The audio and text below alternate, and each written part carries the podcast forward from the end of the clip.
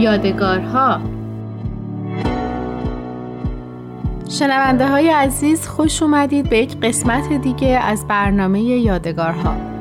هفته گذشته برنامهمون درست در وسط گفتگویی که آریا و امو محبت داشتن قطع شد. یادمونه که امو محبت روایتی رو تعریف کردن درباره پسری به اسم اردشیر رستنپور که اهل یکی از روستاهای یزد بوده. دست تقدیر با هر سختی و مشکلی اردشیر رو راهی هندوستان می‌کنه انگار که اردشیر اونجا رسالتی رو داشته. اردشیر به قول خودش با یه بغچه نون خشک پاشو توی هندوستان می‌ذاره. اما با پشتکار و تلاش همیشگیش و البته به لطف خداوند اونجا قهوه خونه ای رو راه اندازی می‌کنه و کار و کاسبیش هم پیشرفت می‌کنه و وضع مالیش خیلی خوب میشه. حالا که یادمون اومد که قصه اردشیر از کجا آغاز شده بریم و ببینیم چی شد که دست تقدیر اردشیر رو به هندوستان رسوند و اونجا چه رسالتی رو داشت.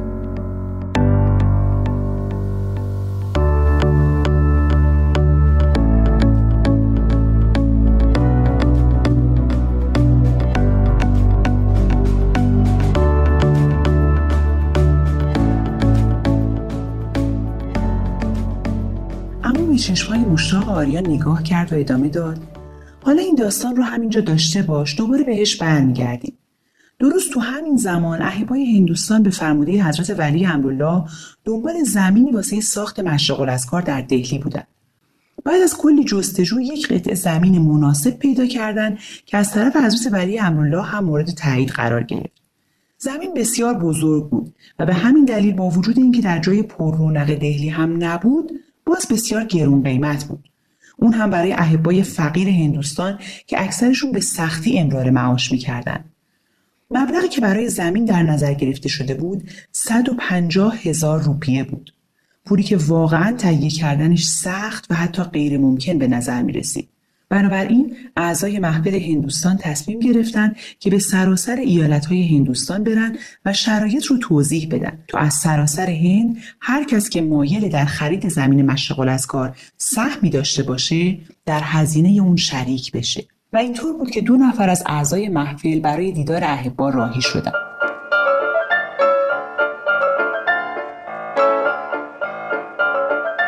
سر راهشون و برای استراحت و مشورت با احبای منطقه در یک قهوه خونه قرار گذاشتن.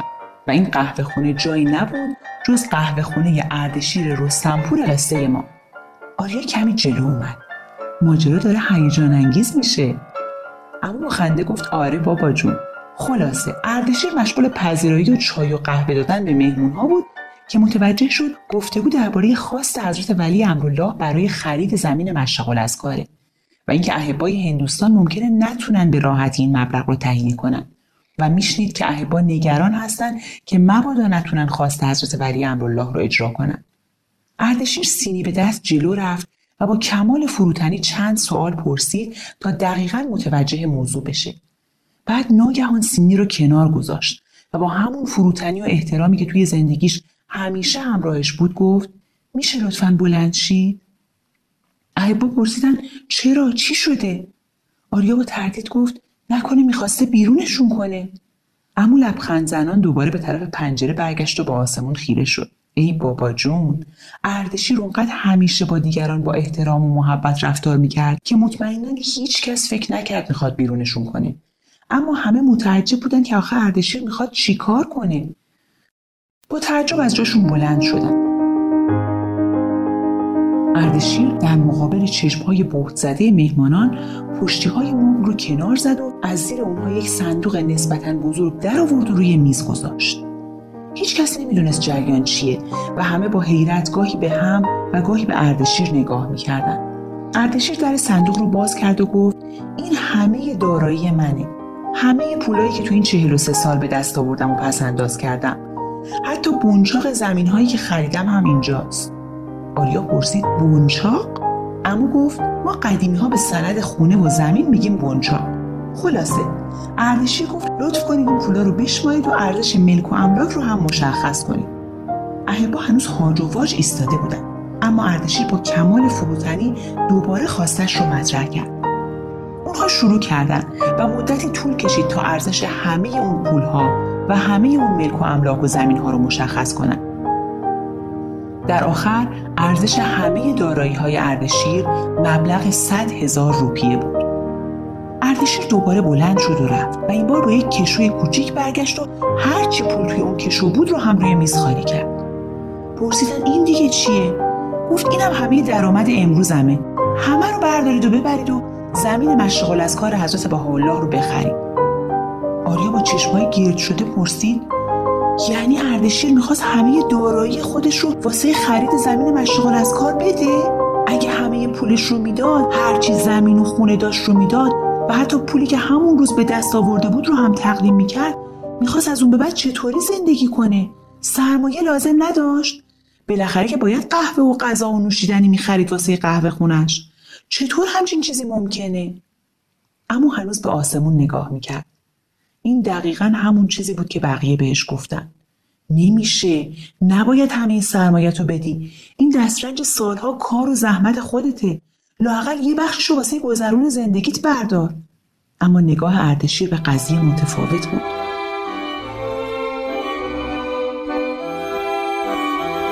با محبت تمام نگاهشون کرد و گفت وقتی من با پای پیاده از روستامون توی از فرار کردم و به هند اومدم فقط یه بغچه نون خشک داشتم. هرچی الان دارم و ندارم رو حضرت بهاءالله به هم دادن. الان حضرت بهاءالله به این پول احتیاج داره و شما به من میگید که بهش ندم؟ حضرت بهاءالله یه بار به من این همه پول داده. اگه بخواد بازم میده. این پولا رو ببرید که مال خودشه. آریا بهت زده به امو خیره شد. چقدر باید یک نفر قوی باشه؟ چقدر باید به قدرت حضرت بهاءالله ایمان داشته باشه و چقدر باید بخشنده باشه که همچین کاری رو به این راحتی انجام بده. چهل و سه سال کار و زحمت شوخی نیست. اون هم واسه کسی مثل اردشیر که با همه وجودش برای به دست آوردن این سرمایه تلاش کرده بود و حالا داشت همه دار و ندارش رو تقدیم می‌کرد. آریا زمزمه کرد. باورم نمیشه. اما به طرفش برگشت و گفت یادت بهت گفتم که گاهی باید یه چیزایی رو تجربه کنی تا واسه سرنوشت مخصوصی که برات مقدر شده آماده بشی. یادت گفتم گاهی باید سختی بکشی تا قوی و آزاد بشی و گاهی باید یه چیزهایی رو رها کنی تا چیزهای جدیدی به دست بیاری بابا جون. آریا به چشمای امو خیره شد. چشمای روشن و درشت. حس کرد که می‌دونه چرا امو موهبت اینقدر قوی و مهربان و دوست داشتنیه.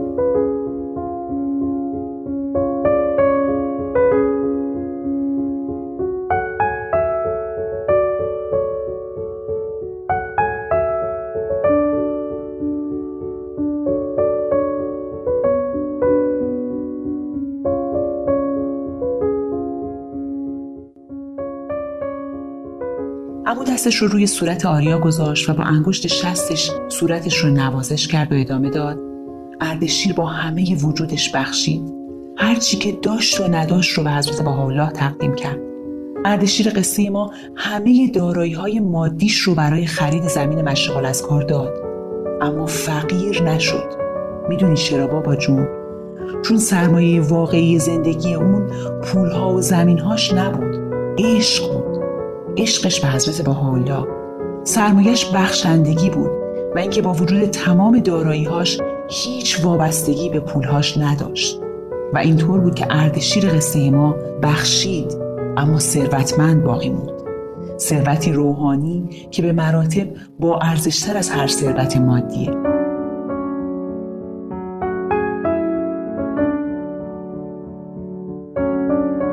آریا با نگرانی پرسید اما بعدش چطوری زندگی کرد؟ اما ادامه داد به اصرار اعضای محفل اردشیر پولهایی رو که همون روز به دست آورده بود رو برای خرید مایحتاج قهوه خونش برداشت و بقیه دارایی ها رو برای خرید زمین مشغول از کار تبرع داد. اما طولی نکشید که از برکت حضرت بهاءالله و تلاش و خلوص خودش دوباره وضعیت مالیش رونق گرفت طوری که تا آخر عمر همیشه آبرومند و مستقل زندگی کرد. جالب اینجاست که هر وقت اهبا یا محفل هند احتیاج به کمک مادی برای انجام یک کاری داشتن اردشیر با کمال عشق و سرور قدم جلو میگذاشت و تا پایان عمر هستی خودش رو در راه حضرت بهاءالله و رفاه مردم هندوستان صرف کرد. صدای خوابالود بابا آریا و امو رو به طرف در برگردوند. الله اپا صبحتون بخیر. خوبید امو جان؟ دیشب راحت خوابیدید؟ اما با لبخند همیشه که گفت بله بابا جون عالی بود. فقط این گل پسر رو صبح زود بیدار کردم. آریا به طرف امو برگشت و با آرامش گفت نه امو جون خودم بیدار شدم و ممنونم که این داستان رو برام گفتید. بابا در حالی که به آریا چشمک می‌زد و از اتاق بیرون می‌رفت گفت آریا بعدا داستان رو واسه منم تعریف کن. مامان داره سفره صبحانه رو آماده می‌کنه. بیا دوره هم صبحانه بخوریم. امو دست دیگش رو برای بابا بالا آورد و با رفتن بابا دوباره به طرف آریا برگشت و گفت وقتی اردشیر بخش زیادی از پول مشغل از کار رو داد اهبای هند تونستن باقی مونده پول رو فراهم کنن و زمین رو بخرن و اون موقع بود که با کمال تعجب به یک حقیقت عجیب پی بردن. اسم زمینی که واسه مشغل از کار خریده بودن بهاپور بود یعنی سرزمین بها و این اسم از حدود 400 سال قبل برای اون منطقه انتخاب شده بود. این بار آریا بود که به دور ها خیره شده بود. خیلی جالبه. انگار حضرت بهاءالله از سالها قبل این زمین رو واسه مشغل از کار خودشون انتخاب کرده بودن. اما ادامه داد و اردشیر رو اون رو هم انتخاب کرده بودن. به خاطر قلب پاکش. یه بچه زرتشتی فقیر از یه روستای دور افتاده در یزد با اون وضعیت به هندوستان بیاد. سالها کار کنه زحمت بکشه و همه پولش رو پسنداز کنه. و این سختی ها اون رو به انسانی بخشنده آزاد و قوی تبدیل کنه. کسی که با عشق تمام همه هستی خودش رو بده تا زمینی به نام بهاپور رو که از سالها قبل برای مشغل از کار انتخاب شده بوده بخره. می‌دونی بابا جون هر کسی لایق نیست که همچین کار عظیم رو انجام بده و هر پولی هم قابل نیست که برای بنای عظیمی مثل مشغل از کار صرف بشه. برای همین اردشیر پاک و آزاد و بخشنده انتخاب شد که این موهبت نصیبش بشه و اون هم با کمال عشق و وارستگی به این انتخاب جواب داد. این بار صدای پوریا بود. الله اپا صبح بخیر مامان گفتن صبحانه حاضره اما با لبخند دستش رو به طرف پوریا دراز کرد و گفت الله اپا بابا جون خوبی پوریا در حالی که به عمو دست می‌داد با دلخوری گفت من نبودم قصه گفتید واسه آریا؟ امو خندید و گفت تا دلت بخواد داستان دارم. برای تو هم میگم بابا جون. پوریا همینطور که به امو برای بلند شدن کمک می‌کرد گفت آقا آریا تو هم صدام نزدی؟ راهمون خیلی دور بوده گمونم. آریا با نگرانی گفت صبح زود بود همه خواب بودید.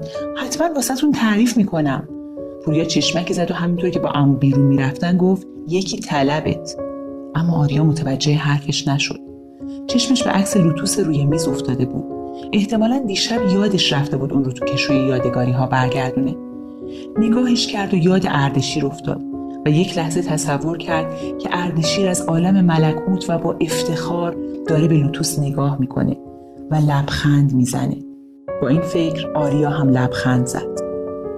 یک تکه مقوای زرد رنگ دیگه از کشو در آورد و با ماژیک روش نوشت یادگاری از اردشیر رستمپور برای تمام مردم دنیا. لوتوس. مقوا و عکس رو به کشو برگردون و با لبخند بیرون رفت.